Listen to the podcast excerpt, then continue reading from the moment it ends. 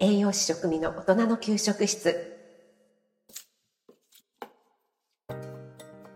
こんにちは。いつも聞いていただいてありがとうございます。初めて聞いてくださった方もありがとうございます。インスタ、ツイッター、ホームページも開設してますのでそちらの方もどうぞよろしくお願いします。はい昨日の朝配信で頑張らナースのそのまんまラジオのしみますさんから、えー、調創診断を受けるという配信をさせていただいたかと思うんですけども昨日ですねそのズームを通してなんですが調創診断というのを体験しました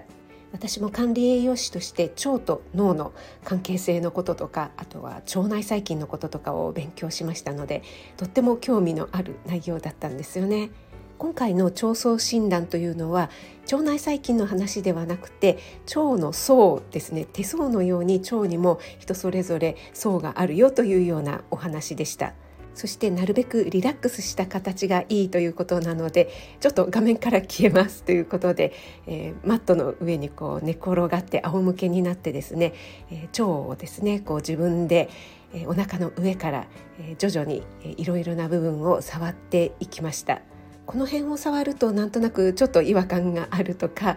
ちょっと硬いとかですね人それぞれあるようなんですけどもそんなことをお話ししながら自分で触っていってでその後その私がお伝えした内容によって、えー、ここがちょっと違和感のある方はこういったことで悩んでいませんかというようなお話をしてくださいました。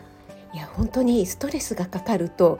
腸にすぐに直結しますよね。えストレスがかかるとちょっとね下痢気味になってしまったりって私もそうなんですけどもそういう方がね多いんじゃないかなと思うんですけども自分では気づかないうちにこんなストレスを溜めているんではないかとかあとは随分昔に体験したストレストラウマまたは最近のストレスとかそれも腸の場所によって現れるところがね違うなんていうお話もあってへえと思ってしまいました。心と体はつながってますので精神的なストレスっていうのはそのまま体調に出てしまったりしますよね。ただその体調に出る前の状態っていうのはなかなか自分では気づきにくいところだと思うんですよね。今回この腸相診断というのを受けて自分でもう本当に一日に短時間でもいいので例えば寝る前とか朝でもいいのでちょっとね自分のお腹に手を当ててみてあここに違和感があるから自分は今こういう状態なのかなっていうのを体感するだけでも結構ねその一日の過ごし方とか次の日どういうふうに過ごそうかなんていうのが変わってくるんじゃないかなと思いました。知らず知らずのうちに無理してしまいがちでそれがねもう体調に現れるようになってからでは遅いっていうこともありますので自分の体調ストレスと向き合うという意味でもこの腸相診断おすすめです。終わってからアンケートを送らせていただいたんですけどもしみますさんの関西弁がなんかほっこりしてすごく心地よかったですっていうようななんかこれ感想ちょっと求めている感想と違うんじゃないっていうようなことを送ってしまいまして。どうもすみませんでした。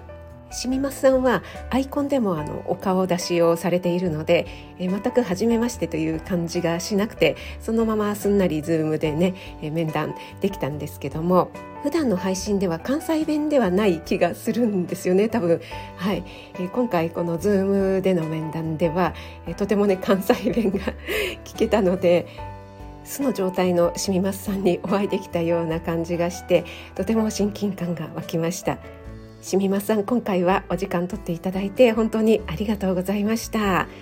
この腸相診断気になるよという方だったりもうちょっと詳しく知りたいという方はですねぜひしみますさんのチャンネル聞いていただいてレターなどしていただいてコンタクトを取っていただければなと思います。公式 LINE をやられているようなのでそちらの方でね細かな日程など調整してくれるかと思います。はい今日はしみまさんの腸相診断を受けた感想についてお話しさせていただきました。それでは引き続き素敵な午後をお過ごしください。